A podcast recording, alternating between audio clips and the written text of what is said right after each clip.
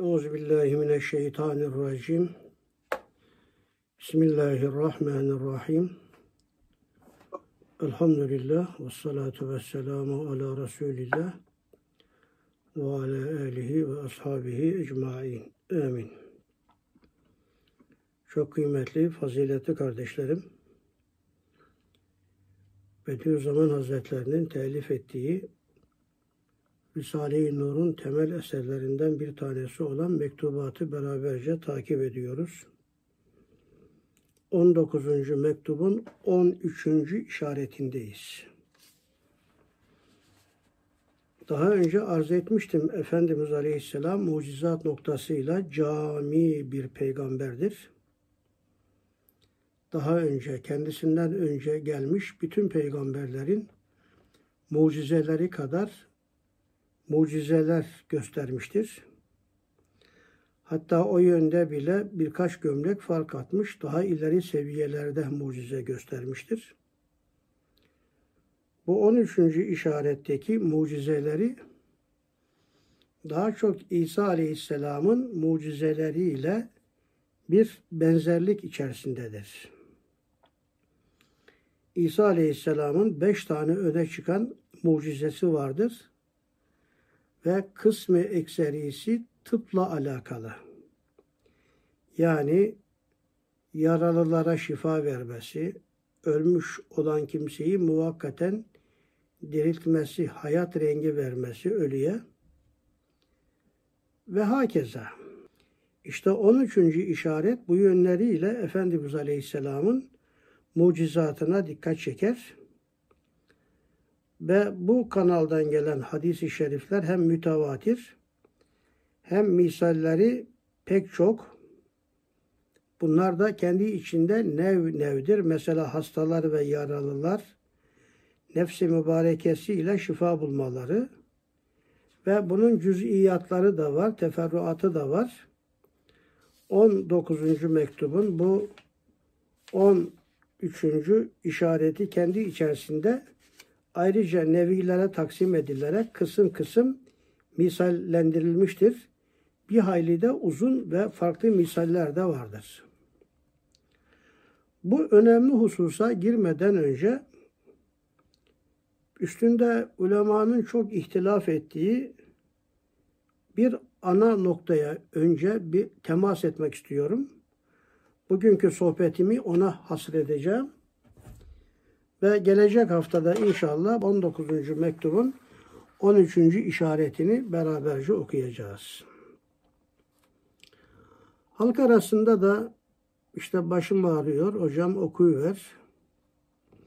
Sihir yapmışlar veya bana cin musallat olmuş okuyuver. Herkes üstünde bir şekilde bir muska taşır. İşte birilerini okutmaya çalışırlar. Bunların cami ismine İslam'da teferruatıyla beraber hepsini içine alan rukye tabiri kullanılmıştır. Rukye caiz mi değil mi? Rukiye'nin bölümleri içerisinde nüfre var. Nefesle üflemek caiz mi değil mi? Temime var. Az sonra üstünde duracağız biraz caiz mi değil mi? Nüşre var. Bu da ihtilaf içerisinde. Bunların da manaları üstünde duracağım biraz. Azaim diye bir mesele var. Taviz var. Diğer adı uze. Tevele veya tivele diye bir mesele var. Yani rukye diğer adıyla muska kendi içerisinde değişik yönleriyle ta Hazreti İbrahim'den beri hatta Hazreti Nuh dönemine hatta Hazreti Adem dönemine kadar meseleyi tarihçe içerisinde götürenler vardır. Ve bizler de işte dua yaparız. Bazı hocalar muska yazar. Sihir yapar. Sihri bozmak için bazı hususlara müracaat ederler. Acaba bunlar caiz mi? Bunların dindeki yeri nedir? Bu hususun üstünde biraz durmak gerekliliğine inanıyorum. Eğer bu temel ölçüleri bilebilirseniz bu 13. işarette anlatılanlar daha da yerli yerine oturacaktır. İnşallah anlayacağız. Önce rukiye kelimesi üstünde durmuşlar. Rukiye kelimesi Kur'an-ı Kerim'de de kelime olarak geçer. Bunlardan bir tanesi Kıyamet suresi 26, 27, 28 zince ayetler bir mana bütünlüğü içerisindedir. Kella iza belagatit terakiye ve kîle men râq ve zanne ennehu'l firak ila ahir sadakallahul azim. Can hulkuma geldiği zaman ölecek insan artık birkaç nefes sonra ruhunu teslim edecek. İşte buna canın hulkuma gelmesi denir. Boğaz manasına da gelir teraki. Ve kıyle men rak. Ne zaman bu boğazda olanı birisi üfleyecek, okuyacak da onu bu ölmekten kurtaracak. Hayır hayır ne zaman ki can boğaza gelir işte o zaman can çekişenin yanındakiler e, kurtaran yok mu derler. Yani okuyarak, üfleyerek bu insanı kurtaran yok mu derler. Buradaki rukye ve bir de belagati terakiyedeki et terakiye bu manalara geliyor. Kur'an-ı Kerim'de rukye bir de nefeset olarak geçer. Bu da bildiğiniz gibi Felak suresinde dördüncü ayet ve min şerrin nefesati fil ukad düğümlere üfleyenlerin şerrinden de ey Allah'ım sana sığınırım. Rukiye kelimesinin bizim Türk terminolojisinde halk arasındaki ifadesi ise muskadır. Muskanın rukiyeden bir farklı tarafı vardır. Rukiye hem okumayı hem de bir kağıdı yazmayı içine alır. Muska ise daha çok bir kağıt üstüne yazarak onu üçgen haline getirip işte ve sonra o yazılan Arap harfleriyle, Arap yazılarıyla yani Kur'an ayet ve hadisleri ki illa Kur'an ayet ve hadisleri yazmaz. Bazıları da şeytani olsun diye ayetleri tahrif ederek yazar. Neyse ki Arap harfleriyle yazılan ve üçgen biçiminde katlanmış, dürülmüş kağıt, kıvrılmış kağıt manasına gelir. Muska kelimesi lügat manasıyla. Demek ki okumanın yazılmış şekline muska deniyor, üste taşıyor onu. Yok okuyor sadece, üflüyorsa üflemeden de olabilir. Sıcak üfler, bazen soğuk üfleyerek de yapar. İşte bunlar bu fiillere göre değişik isimler alır. Bunlara da rukye demişlerdir. Acaba bunun dindeki yeri nedir? Rukye kelimesi efsun kelimesiyle beraber de ele alınmıştır. Efsun dendiği zaman daha çok büyücü, üfürükçü, okuduğu şeyler sonra üfürerek, nefesleyerek karşı tarafa etki etmeye çalışan efsun bu. Muska yazılı olanı bütün bunları içine alan daha cami bir isim de rukye kelimesi e, Kıyamet suresi o az önce verdiğim ayetlerde geçiyor. Hastalık ve kötülüklerden korunmak veya kurtulmak amacıyla dua okuyup üfleme manasında bir terim olarak kullanılmış rukiye kelimesi. Rukiye sözlükte yukarı çıkmak, raki yani insan ölürken ağzından çıkan nefesi veya ruhu yukarıya çıktığı için lügat manasıyla yukarıya çıkmak okuyup üfleyerek tedavi etmek manalarına geliyor. Raki veya ruki kelimesi Arapçada. Bunu dini ıstılahta ele aldığımız zaman şifa veya korunma amacıyla Kur'an'dan bir bölümü okumak veya Cenab-ı Hakk'ın isimlerini, sıfatlarını Veyahut Kur'an'da ve hadiste geçen bir duayı okuyup üflemek. Bizim dini cemaatler içerisinde, halk arasında rukye dendiği zaman işte bu manada şifa niyetiyle şifayı sadece ve sadece Allah'tan bilerek yaratıcı Allah'tır, şafi hakiki Allah'tır. İşte Kur'an'dan bir ayeti bu manada okumak, bu niyetle veya Allah'ın isimlerin sıfatlarını okumak veya da bir dua, ayet veya hadisi şerifini okuyarak üflemek karşı tarafta hasta olduğu zannedilen kimseye üflemek Rukiye'nin dini ıstılahta manası budur. Tekrar edeyim bu rukiye okuduğumuz şeyleri bir kağıda yazıp onu taşınacak hale getirip herhangi bir yerine boğazını olabilir iğneyle çamaşırdan elbi ceketinin bir yerini olabilir.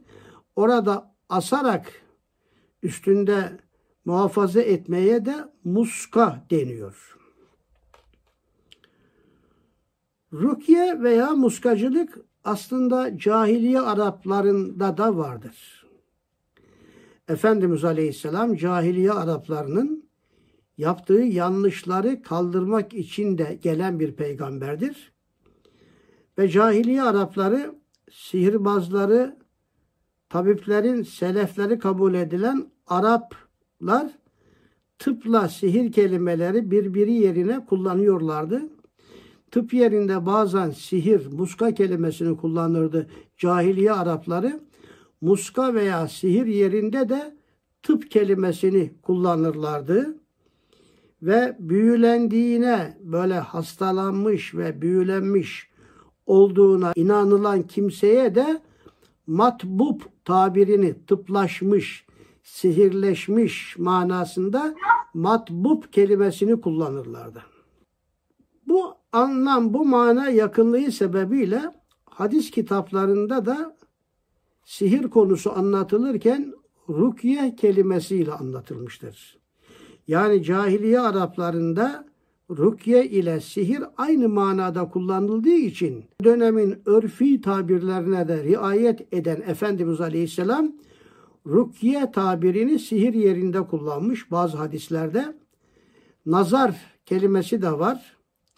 Ve tıp konularında gelen bütün hadisi şerifler kitab-ı tıp içerisinde toplanmış ve o bölümdeki hadisler içerisinde bu rukyeye de temas edilmiştir. Araplar cahiliye dönemlerinde gizli güçlerin etkilerini yok etmek, gizli bir güce inanıyorlardı veya nazardan korunmak maksadıyla boyunlarında da nüfre diye bir alet, bir şey okunmuş bir husus taşırlardı. Adı nüfre önce nefesle üflenmiş, okunmuş insana, sonra yazdığı şeye de okumuş, üflemiş ve sonra onu boynunda taşıyorsa buna nüfre derlerdi kelime olarak. Bir de temime kelimesi vardır. Arapların kullandığı kitab tıp içinde de bununla alakalı müsbet ve menfi manada hadis-i şerifler var. Temime bir sebep vesile olarak görülmeyip doğrudan tesir edeceğine ve bir zararı def edile edeceğine inanılarak yapıldığı için bu dinen hadislerde de şirk kabul edilmiştir. Yani Allah'tan haşa bir şey beklemiyor. Okuduğu, üflediği, yazdığı veya boynunda taşıdığı bir aletten, bir yazıdan şifa bekliyor işte buna da hadislerde temime denmiş ve zemmedilmiş, aleyhinde konuşulmuştur. Bir de nüşre kelimesi vardır kullanılan. Nüşre de büyülenen kimsedeki büyüyü çözmek, onu sihirden korunmak, kurtarmak için yapılan bu mukabil ameleye. Yani birisi birisine sihir yapmış, büyü yapmış, Birisi de onu çözmek için, o büyüyü, sihri oradan bertaraf etmek için karşı hamle yapıyor. Müspet manada buna da dini literatürde nüşre deniliyor. Ve ayrıca bir de taviz vardır. Üzerine üzerine böyle bol üfleme manasına geliyor.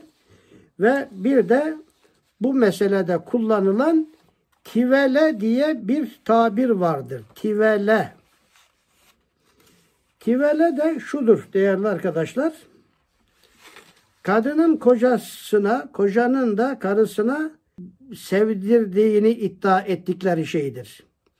Yani muhabbet muskası, muhabbet rukyesi, karı koca arasındaki buzlar çözülsün diye o cahiliye döneminde de okur üflerlerdi böyle.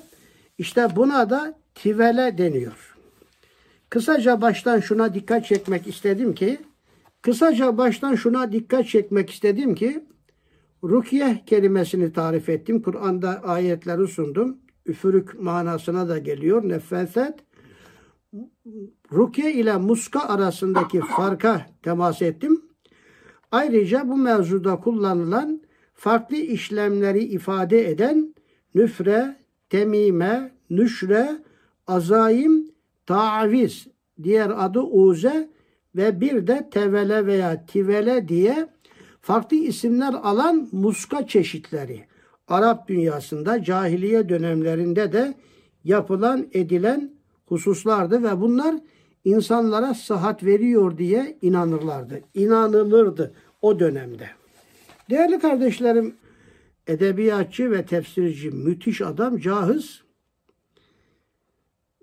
evlere musallat olan Amir adlı cini istihdam etmek için buna azaim deniyor. Cinleri istihdam etmek için okunan dualara azaim deniyor.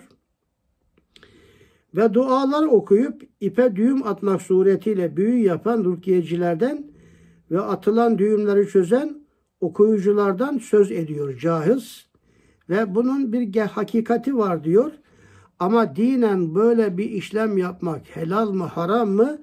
Az sonra bu mevzuda farklı ulemanın farklı noktayı nazarlarını sizlerle paylaşmak isterim. Arapların en çok başvurdukları rukiyeler arasında muhabbet veya nefret ettirme rukiyeleri. Az önce bunun manasını aktarmıştım. Değişik hadis-i şeriflerde ve rivayetlerinde İslami dönemde bazı Müslümanların yani başta Efendimiz Aleyhisselam var Medine'de Efendimiz Aleyhisselatü Vesselam şifanın kaynağı olan Kur'an-ı Kerim'le gelmiş fakat hala alışkanlık var. Bazı sahabe Yahudilere başvurup benim başım ağrıyor, şuram ağrıyor okur musunuz diye onlara müracaat ettikleri ve Yahudi alimlerinin de İbranice veya Süryanice demek ya Tevrat'tan ya İncil'den dua okudukları durumdan haber alan Efendimiz Aleyhisselatü Vesselam rukyeyi bütün çeşitleriyle yasakladığı rivayet ediliyor. Hadis-i şeriflerde genelde rukyenin ve muskanın aleyhinde o kadar çok rivayet vardır ki ve tekrar ediyorum bu rivayetlerin altında Medine Yahudilerine müracaat edilerek okunmasını isteyen bazı Müslümanların bulunduğu şeklinde meseleyi ele almışlardır. Müslüm'ün sahihinde Rukiye'nin hükmünü öğrenmek üzere Efendimiz Aleyhisselam'a gelen meşhur Cabir bin Abdullah'ın dayısının eskiden beri de bu işi yaptığı anlaşılmaktadır. Az sonra gelecek. Kur'an-ı Kerim'de okuyup üfleme anlamında Vakile menra Kıyamet suresinde bir de Felak suresinde ve min şerrin neffâthâti fil ukat neffâsat da üflemek demektir ki daha çok üfleyici kadınlar manasınadır. Üflemede kadınların daha etkili olabileceği hususuna ayet dikkat çekiyor. Kadınların okumasından mı üflemesinden mi daha etkileyici kadınlık yönüyle başkalarına daha çok etki edebileceği yönüyle mi daha etkili? Bu da meselenin kendi içinde münakaşası yapılırken ele alınmış olan hususlardandır. Rukye ayeti ve kıyle menrak ayeti ile alakalı kişinin canı boğazına geldiği zaman onu bu durumundan kurtaracak ve tedavi edecek biri yok mu tabiri aslında rükye yapın onu o durumdan kurtarın üfleyin manasında değildir. Buradaki rukye Kur'an'da bir yerde geçen rukye kelimesi bir ayet yani yan yana ayet iki kelime geçiyor ama bir yerde geçiyor. Bu müsbet manada rukye yapın manasında değildir. Çünkü ne okursanız okuyunuz onu o ölümden artık takdir ilahi varsa kurtarma şansınız yok. Ancak okuyarak oradaki rukye onun hani etrafından cinler şeytanlar gitsin ve melekler gelsin Allah'ın inayetiyle ve onu imanlı öbür aleme götürsün veya imanla öbür aleme gitmesine vesile olmak için yapılan okuma rukiyeleri Kıyamet suresini okuyun diye Efendimiz şehadet kelimesini başında tekrar ederiz. Sen de, de demeyiz. Ezan-ı Muhammed'i okuyabiliriz. Şeytan ezan sesini duyunca duymayacak kadar yere kaçtığından dolayı onun için bu ölecek kimsenin başındaki rukiye kelimesinde bile hemen sizde gördünüz ihtilaf olmuş müsbet manada mı? Rukiye'ye teşvik mi var? Yoksa artık okusanız da fayda vermez manasında okumayın manası mı çıkıyor? Bu hususta ulema rukiye kelimesine farklı manalar vermiş. Meşhur İkrime tabiinin büyük tefsircilerinden İkrime el-Berberi rukiyeyi okuyup üfleyen manasında anlamış. Ebu Kilame el-Cermi, Dahhak bin Mezahim, Katade bin Deame, tabip ve şifacı manasında anlamış. İbn Zeyd tabip veya muskacı manasında anlamış. Abdullah İbni Abbas da melek manasında anlamıştır. Öyleyse ölen kimsenin başındaki rukiye onun başında Kur'an ayetleri okuduğunuz zaman şeytanlar gider ve melek gelir. Bu rukiyenin de işte bu okumanın da ona böyle faydası var manasında anlamıştır. Meşhur Zemahşeri ve Fahrettin Razi ise tedavi edici ve melek manalarına geldiğini rukiye kelimesinin ifade etmiştir. Ve Elmalı Hamdi Yazır da çaresizlik durumunda son bir tedbir olarak dua okunması rukiyedir demiş ve bunun elbette mustarların duası olarak mustarların duasını Allah kabul eder. Öyleyse son bir çare olarak dua okunması. Okunan duaya da rukiye denir diyerek rukiye kelimesini böyle tefsir etmiştir. Rukiye manasında kullanılan Felak suresindeki dördüncü ayetteki ennefesete verilen manalara gelince nefeset nefis kökünden türemiş. Bazı Arap dilcileri nefs kelimesinin hem tükürüklü hem de tükürüksüz okuyup üfleme manasında. Tükürüklü derken böyle bol tükürük değil. Hani biz de yaparız bazen. Ağzımızdan tükürük çıkmaz da tüf tüf Allah nazar değdirmesin. Tüf tüf ederiz. İşte bu tükürüklü üfleme. Tüfleme bu.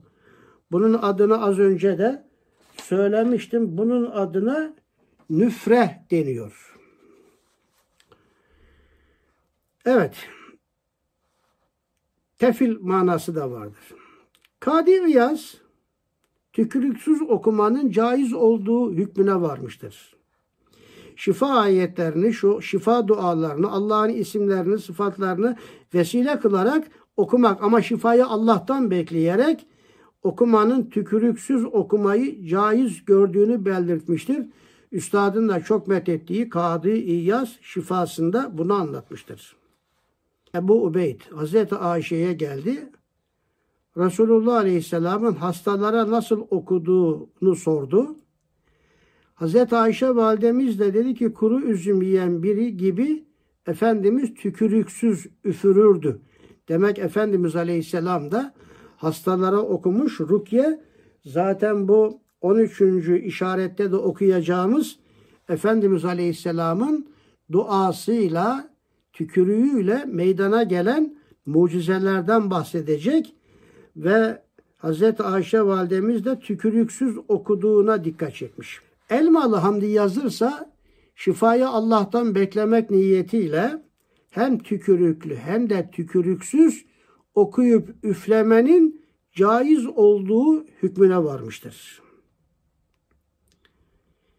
İbn Atiye Kuzey Afrika'da kırmızı ipe düğüm atarak deve yavrularının analarını emmesine engel olan muskacıların bulunduğunu ifade ediyor ve bunlara lanet ediyor İbn Atiye bu şartla yani başkalarına zarar vermek niyetiyle yapılan bütün okuma üflemeler ayet okuyup üflese de zarar vermek düşüncesiyle yapılan şeylere karşı sert çekmiş böyle yapanlara karşı da lanette bulunmuş. Buraya kadar terminolojik olarak mevzuyu aktardıktan sonra Kur'an-ı Kerim'de şifa ayetleri olduğu ve Kur'an-ı Kerim bir baştan bir sona kendisinin de şifa olduğunu yine Kur'an'ın kendisi ifade ediyor. Öyleyse Kur'an-ı Kerim'de şifa ayetleri olduğuna göre mesela bunlardan bazılarını söylüyorum bakarsınız sonra. Yunus suresi 57. ayet. Ya eyyühennes kad caetkum mev'izatum min rabbikum ve şifaun lima fis sudur ve huden ve rahmeten lil müminin. Yani Kur'an-ı Kerim'in burada ve şifaun lima fis sudur insanların sadırlarındaki sıkıntılara karşı da şifa olduğunu ifade ediyor. Mesela İsra suresi 82. ayet. Ve nunezzilu minel Kur'ani ma huve şifaun ve rahmetül lil müminin. Kur'an-ı Kerim müminler için sadece bir şifa ve rahmettir. Mesela Fussila suresi 44. ayet Kul huve lillezine amenu huden ve şifaun. Kur'an-ı Kerim bir hidayet ve bir şifadır. Tabirini kullanmıştır. Evet bu ayetleri incelediğimiz zaman şifanın din ve ahlak gibi manevi hayata yönelik hastalıklara da dair olduğu anlaşılıyor. Demek ki bir insanın bozuk psikolojisi ahlakının da bozulması manasına geliyorsa Kur'an-ı Kerim onun ahlakını düzeltmede de şifa. O zaman bozulan psikolojiyi düzeltmeye dönük Kur'an-ı Kerim'den ayetler okumak bu mevzuda şifayı Allah'tan bilerek, yaratıcı Allah'tır diye inanarak Kur'an-ı Kerim ayetleri okumanın hiçbir mahsuru olmadığı gibi aynı zamanda ciddi bir şekilde de yine Kur'an-ı Kerim'den tavsiyelerde bulunulmuştur. Özellikle şeytanın vesvesesine karşı, şüphelerine karşı, değişik vesveselere karşı Allah'a sığınılması ve Allah'a sığınmayı ifade eden Kur'an ayetlerinin okunmasında rukiyeyi eğer böyle anlayacaksak caizdir bu. Hatta yer yer bir duadır bu. Şifayı Allah'tan bilmek, Allah'tan beklemek manasındadır. Kur'an-ı Kerim'de şifa manasında, Kur'an-ı Kerim'in okunarak şifaya sebebiyet vermesi manasında şu ayetleri de görüyoruz. Mesela Nahil suresi 98. ayet.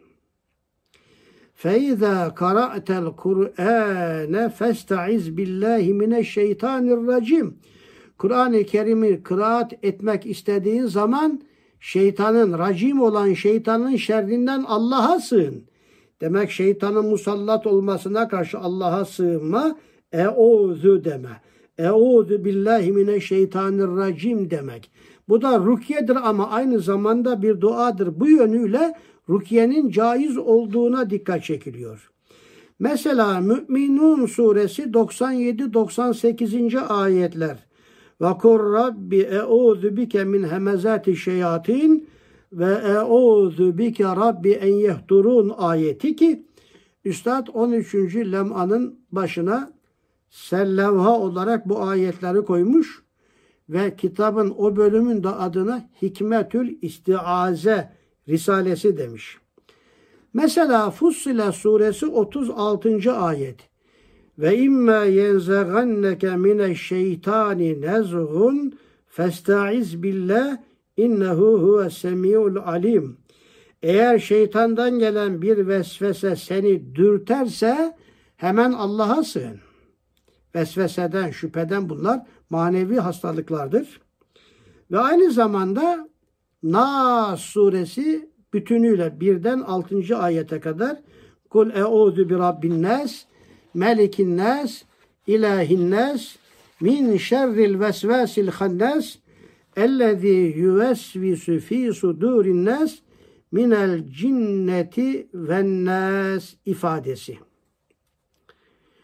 Bütün bunlara baktığımız zaman önce şu başlıkta bir bölüm aktarmak istiyorum. Bu ayetlere bakarak ulema demişlerdir ki ayet kaynaklarında ve hadis-i şeriflerde rukiye caizdir.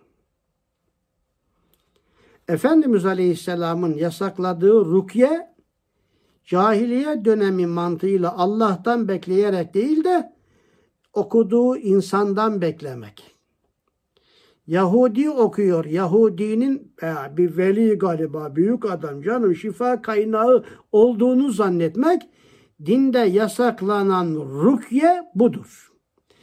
Evet herhangi bir varlıktan yaratılandan bir medet beklemeden sadece ve sadece Allah'a müracaat ederek, münacaatta bulunarak şifayı yaratan Allah, her şeyi yaratan Allah'tır inancı içerisinde rükye yapılabilir diye ulema cevaz vermiştir. Ve bununla alakalı şu hususları da delil olarak getirmişlerdir. Hadis-i şerifler var bu mevzuda bir. İkincisi Resulullah Aleyhisselam hastalandığı esnada Cebrail gelmiş Efendimiz Aleyhisselam'ı okumuş. Müslim'in selam kitabında böyle bir hadis-i şerif var. Buna dayanan ulema rükye caiz demiş. Cebrail bile okumuş yani. Bir diğer delil Resulullah'ta hem kendisine hem ziyaret ettiği bazı hastalara okuyup üflemiştir. Çünkü Efendimiz Aleyhisselam gece istirahat edeceği zamanda Felak ve Nas surelerini okurdu. Avucuna üflerdi sonra vücudunun neresine kadar eli gidiyorsa eliyle vücudunu sıvazlardı. Yani Efendimiz Aleyhisselam da rukye yapıyordu bu manada.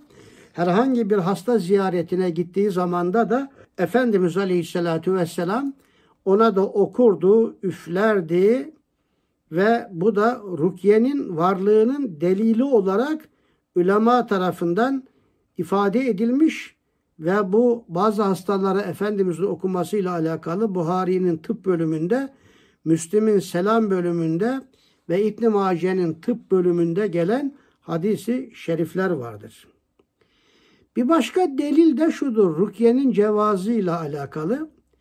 Efendimiz Aleyhisselam torunları olan Hazreti Hasan ve Hazreti Hüseyin için dua etmiştir. Şeytandan, zehirli haşerattan, kem gözlerden korunması yolunda dua etmiştir. Ya Rabbi bu Hasan ve Hüseyin'i şeytandan muhafaza eyle, zehirli haşerattan muhafaza eyle, kem gözlerden, kem nazardan muhafaza eyle diye duası var. Bu duaya bakan ulema rukiye bu manada caizdir demişler. Bu Hazreti Hasan ve Hazreti Hüseyin Efendimizle alakalı rivayette Buhari Enbiya bölümünde, İbn Mace tıp bölümünde, Tirmizi tıp bölümünde bu hadisi şerifi bizlere nakletmişler. Ve ayrıca Efendimiz Aleyhisselam hastalığı sırasında Hazreti Ayşe Resul-i Ekrem Aleyhisselatü Vesselam'a okuyup üflemiş ve onun eliyle bedenini meshetmiştir. Efendimiz Aleyhisselam ya Ayşe bana oku demiştir. Hazreti Ayşe validemiz de gelmiş Efendimiz Aleyhisselam'a okumuş. Efendimizin ellerine üflemiş ve Efendimizin elini Çünkü benim elim Efendimizin vücuduna bir şifa olmaz yani.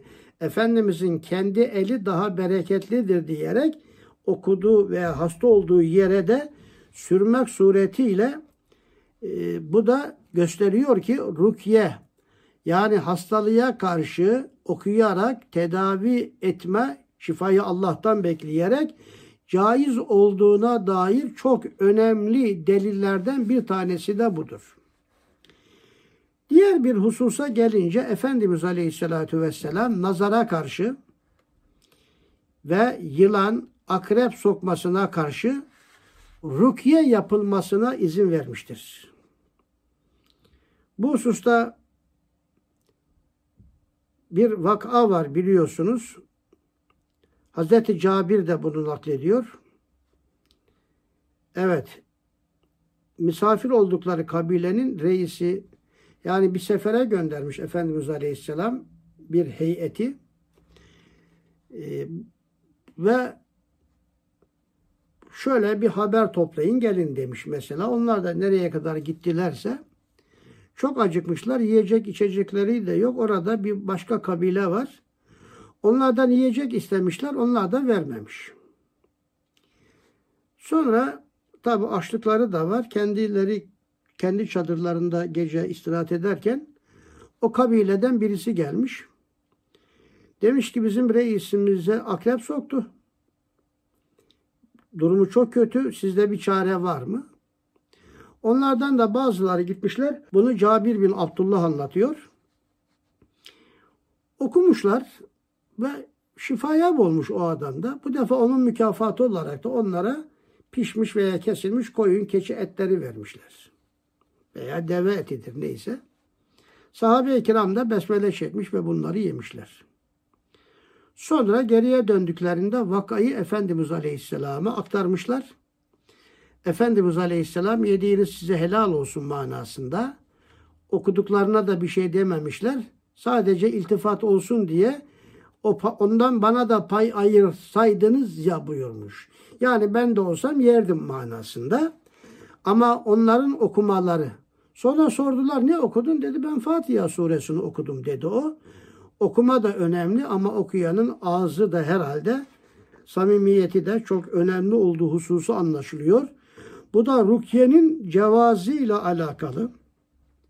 Okuyarak dua yapma ve şifayı Allah'tan istemenin cevazıyla alakalı bir husus. Ve burada bir incelik daha var. Okumuşlar ve onlar karşılığında da onlar o kabile o sahabelere yiyecek vermiş. Rukiye karşılığında ücret alınır mı, alınmaz mı, alınmalı mı, alınmamalı mı meselesi bu hadise etrafında cereyan etmiş. Çünkü sahabi orada adeta okunması karşılığında ücret almışlardır. Bazıları o ücret değildi zaten yani istemişlerdi daha önce açtılar. Alınmamalı demişler bazıları. Bazıları da Efendimiz yani okuduktan sonra aldınız bu size helal değildir filan dememiş. Caiz olduğuna ruhsat vermişler. Üstünde genişçe durulması gereken bir mesele ve bir de Ümmü Seleme'nin evinde gördüğü yüzü sararmış bir çocuğa rukiye tedavisi yapılmasını istemiş. Efendimiz Aleyhisselam da yüzü sararmış böyle rengi gitmiş bir çocuğa okumuş dua buyurmuştur. Bütün bunlar özetle geçtim. Bunların çok detaylı rivayetlerde açılımları var bir sohbetin içine sıkıştırmaya çalışıyorum. Rukiye'nin caiz olduğunu gösteren hususlardı. Ama bir de şimdi ulemadan öyleleri var ki rukiye caiz değildir. Okumak, üflemek, muska yapmak bunlar caiz değildir diyen kimseler de olmuştur. Onların da delilleri şunlardır. Hz. Peygamber aleyhisselam Allah'a tevekkülleri sebebiyle rukiyeye ve üfürükçülüğe başvurmayanların doğrudan cennete gideceğini bildirmesi. Buhari tıpta geçen, Müslim'in de iman bölümünde geçen bir hadis-i şeriftir bu. Allah'a tevekkülleri sebebiyle üfürükçülere ve rükye yapanlara müracaat etmeyenler doğrudan doğruya cennete gidecek buyurmuş. Bunu da zahir manasıyla ele alanlar öyle okuma, üfleme, üfürükçülük, muska vesaire öz ifadesiyle rukye caiz değildir diyenler delil yapmışlardır. Diğer bir delilleri tedavi amacıyla dağlanan ve yüke yaptıran kişinin Allah'a tevekkülü terk etmiş olacağı üstünde durmuşlar. Ahmed İbn Hanbel'in müsnedinde bununla alakalı bir hadisi şerif var. Bir başka rivayet ipe üfleyerek düğüm atanın büyü yapmış, büyü yapanın ise Allah'a şirk koşmuş olacağını, muska takanın bu muskanın ahirette kendisine musallat olacağını bildirmiş Efendimiz Aleyhisselam. Ve bu da çok önemli. Nesai'nin tahrim bölümünde böyle bir hadisi şerif var. Çok detaylı şerhe müsait bir hadis bu geçiyorum. Ayrıca rukiyenin yasaklılığına dair şöyle bir delil daha serdedenler var. Nazarlık veya tevelenin. Tevele az önce arz etmiştim. Kadınla kocasının arasını yumuşatmak için veya soğutmak için yapılan muskalar. Muska aslında. Muskalar bunların için yaptırılan rukiyelerin caiz olmadığını Efendimiz Aleyhisselam ifade etmiş. Ayrıca bunlar manaları anlaşılmayan kelimelerle yani yazıyor da ne demek istiyor onu anlamıyor. Öyle Arapça yazıyor sadece. Harflerin de manasını bozmuş. Öyle yapanlar da vardır. Bunların da kendine göre ayrı bir adı var. Az sonra aktaracağım.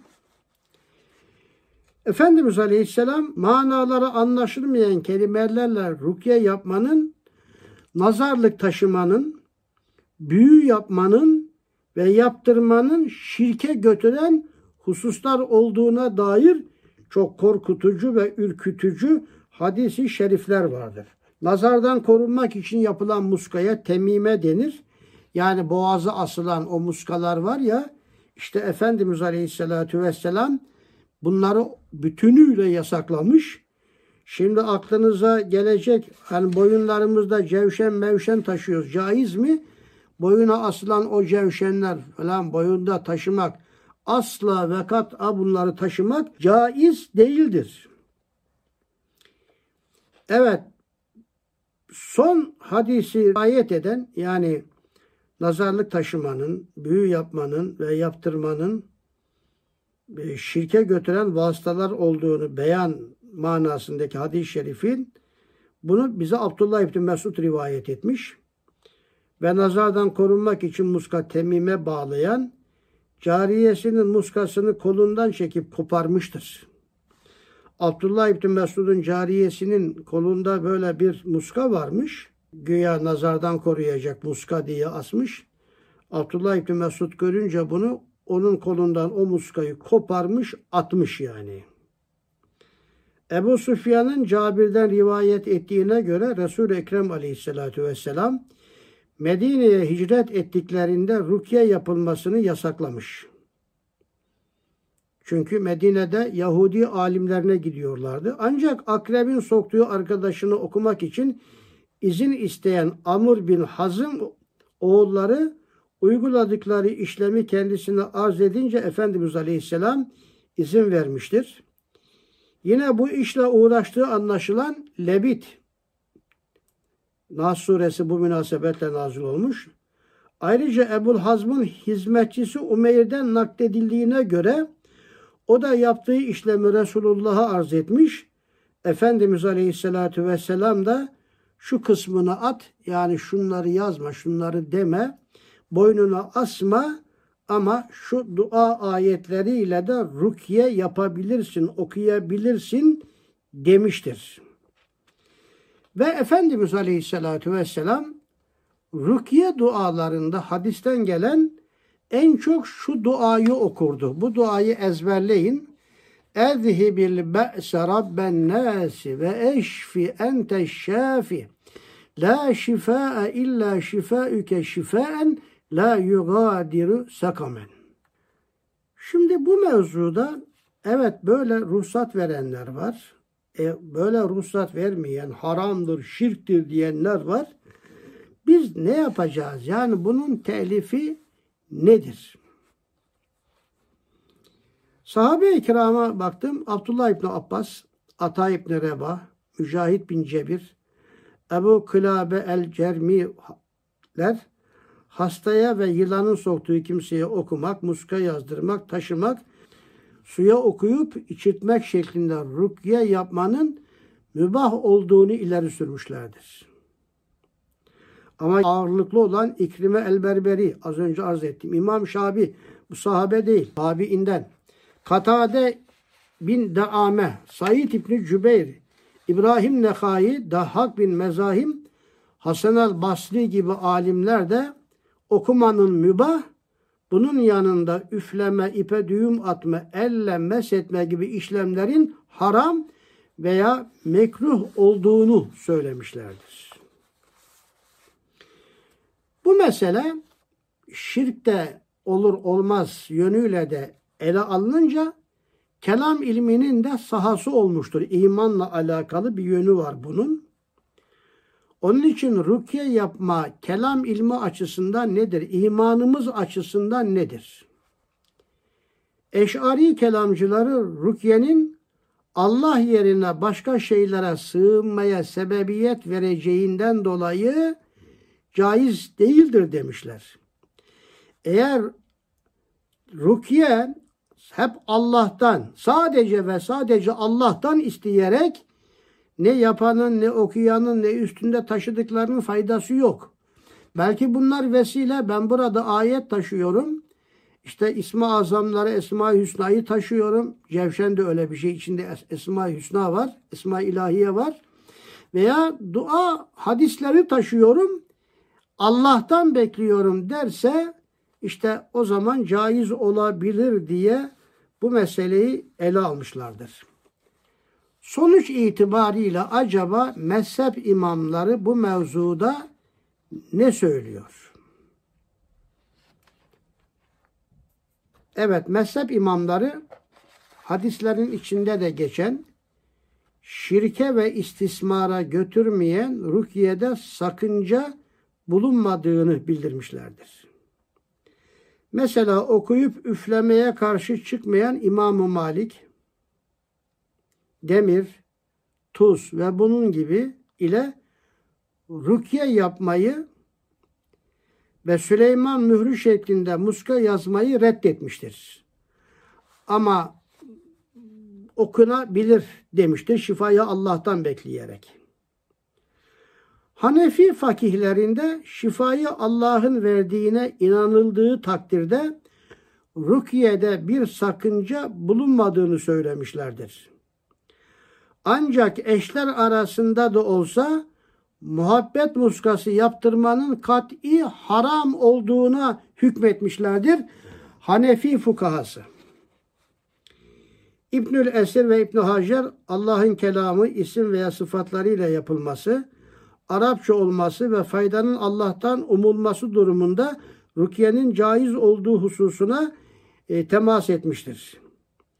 Ebu Süleyman el-Hattabi de Resulullah Aleyhisselam'ın göz değmesi gibi rahatsızlıklara karşı temiz kalpli ve güzel ahlak sahibi kişilerin Kur'an okumasına müsaade ettiğini söylemiştir. Ve meseleyi sizler de kökünden anladınız. Bir de bu mevzuda Elmalı Hamdi Yazır'a baktım. Elmalı Hamdi Yazır da diyor ki şifa bulmak veya kötülüklerden korunmak amacıyla yapılan rukyeler caizdir. Şifayı Allah'tan bekleyerek yapılan rukyeler caizdir. Ama bunun dışındakiler kat'i haramdır demişlerdir. Genelde fakihler rukiye karşılığında ücret alınıp alınmayacağını tartışmışlar. İmam-ı Tahavi gibi ki ona o devirde müceddit diyenler de çıkmıştır İmam-ı Tahavi için.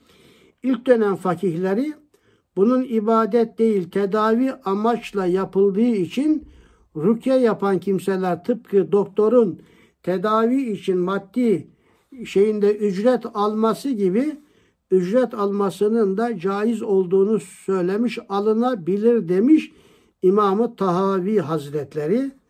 Kısaca şunu söylemek isterim ki bir insanın maddi hastalıklarının arkasında aslında psikolojik hastalıkları da vardır. Darp etme, zehirlenme gibi hariç. Ama genelde maddi hastalıkların altında yatan psikolojik hastalıklar vardır.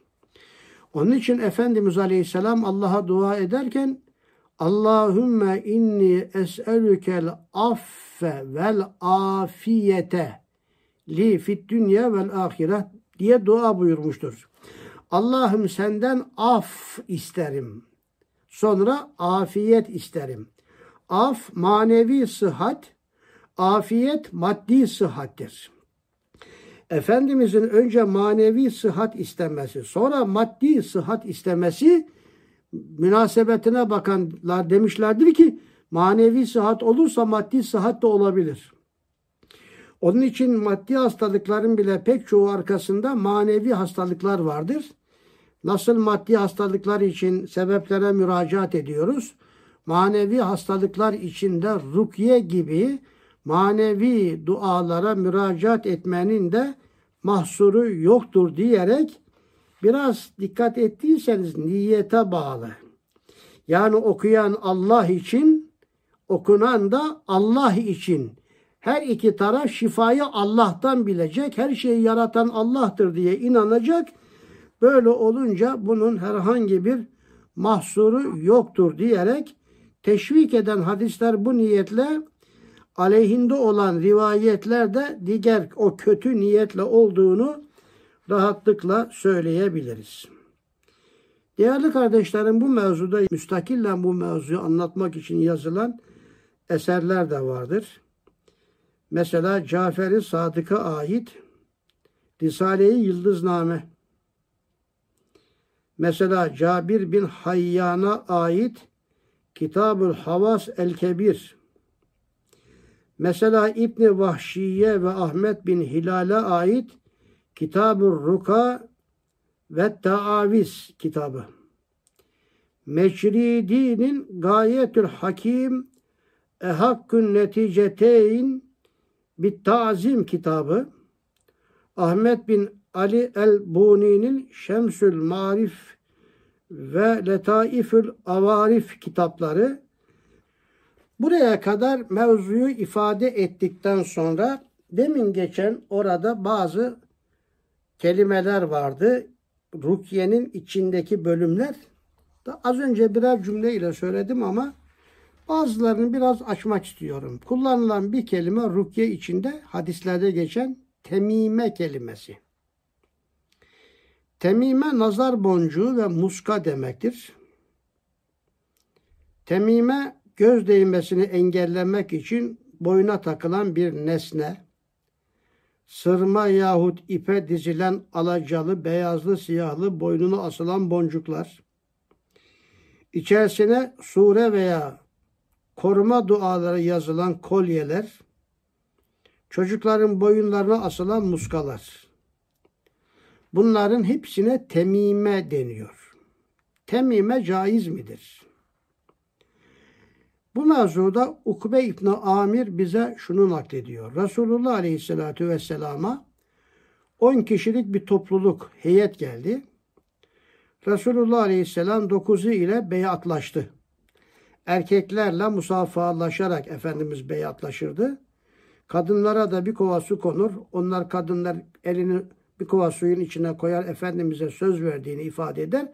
Sonra o kova Efendimiz'e getirilir. Efendimiz de elini o kova içine sokarak biatı alırdı. Veya biat, beyat da denir. Misak da diyebiliriz. Efendimiz gelen o 10 kişiden biat aldı. Sadece bir kişiden almadı. Sahabe hayret etti. Ya Resulallah dediler bu adamla niye biatlaşmadın? Efendimiz Aleyhisselam buyurdu ki onun üzerinde temime var. Yani muska var. Efendimiz üstünde muska taşıyan insandan biat almamıştır ve sonra şöyle buyurdu. kim temime üstünde muska takarsa kuşkusuz ki Allah'a şirk koşmuştur. Ahmed İbni Hanbel'in müsnedinde geçen bir hadisi şeriftir. Bu mevzuda başka rivayetler de var. Başka rivayetleri atlıyorum. Bir başka tabir rukiye içerisinde tevele veya tivele, muhabbet muskaları. Kadının kocasıyla, kocanın karısıyla muhabbetini arttırmak için veya soğutmak için yapılan muskalar. Bu farklı bir şekilde bir sihir türüdür. Sihir türü olunca kat'i haramdır bu. Dua edebiliriz ama yazarak böyle üstüne asacağı bir muska şeklinde böyle arasını açmak, bozmak için veya bu kat'i haramdır. Biliyorsunuz Efendimiz Aleyhisselatü Vesselam yedi büyük günah saydığı yerde şirkten sonra altı tane büyük günah saymıştır. Bunlardan bir tanesi de sihirdir ve bu tivele bir türlü sihir olduğundan bu da yasaklanmıştır Efendimiz Aleyhisselatü Vesselam tarafından. Bununla alakalı da rivayetler var. Mesela Rüveyfi'a bin Sabit şöyle diyor. Resulullah Aleyhisselam şöyle buyurdu. Ya Rüfeyfi'a herhalde bundan sonra hayat senin için uzun olacak. İnsanlara haber ver ki her kim sakalına düğüm atarsa yahut boynuna göz değmemesi için boncuk yani muskalar vesaire takarsa yahut hayvan dışkısıyla veya kemikle istinca ederse Muhammed o kimseden uzaktır diye benden sonraki insanlara bunu duyur dedi. Evet. Bu mevzuda da çok ifadeler var, hadisler var. Geçiyorum. Muska içerisinde yerini alanlardan bir tanesi de kelimede nüşre. Nüşre büyülenen kimsedeki büyüyü çözmek. Aslında müspet hamle bu onu sihirden kurtarmak için yapılan bu mukabil ameliyeye nüşre deniyor. Buna caiz değil diyen olmuşsa da alimlerin genel çoğunluğu ittifakla nüşrenin caiz olduğunu ifade etmişlerdir. Ve Said İbni Müseyyep'ten gelen bir rivayette Efendimiz Aleyhisselam'ın şöyle dediğini naklediyor. Allah zarar veren sihirleri yasakladı, fayda vereni yasaklamadı. Yani Allah nüşreyi yasaklamadı diyor Efendimiz Aleyhisselatü Vesselam. Katade de şöyle diyor. Kişi kendisine yapılan sihri tedavi edecek kimseyi arar. Yani nüşre yapanları arar diyor. Ve bunun üstünde çok duruyor. Göz değmesiyle alakalı var. Göz değme de caizdir göz değmeye karşı okunacak dua Ezhibil be'se rabben nasi ve eşfi ente şafi la şifâe illa şifâüke şifâen la yukadiru sakamen duasıdır. Ve bu mevzuda kullanılan diğer bir tabir de azaimdir. Azaim cinleri ve şeytanları itaat altına almayı öğrettiği ileri sürülen ilimdir. Çoğulu azaimdir bunun. Kişinin kalbini bir şeye bağlayarak bütün manevi ve ruhi gücüyle ona yönelmesine de deniyor. Azaim azimet kelimesinden. Bunun da caiz mi değil mi olduğu mevzusunda e, epey bir münakaşa vardır. Azaim caizdir sihir, büyü ve tılsım şeklinde olursa kat'i haramdır şeklinde ifadeler vardır. Ve rukiye kelimesi içinde geçen bir tabirde taviz kelimesidir. Hastalık ve kötülüklerden korunmak veya kurtulmak amacıyla dua okuyup üfleme bu da caizdir. Gördüğünüz gibi. Bir de temime vardır. Temimeyi az önce anlatmıştım aslında nazar boncuğu demek. Vücuda asılan herhangi bir boncuk, muska vesaire buna da temime deniyor ve Efendimiz Aleyhisselatü Vesselam bu temimeden de yasaklanmış ve kişinin şirke gitmesiyle de eşdeğer olarak ifade buyurmuştur. Biraz süratlici oldu. Bir sohbete sıkıştırmak istediğim için oldu bu. Yani ciddi çalışarak bu mevzuyu huzurlarınıza getirdim.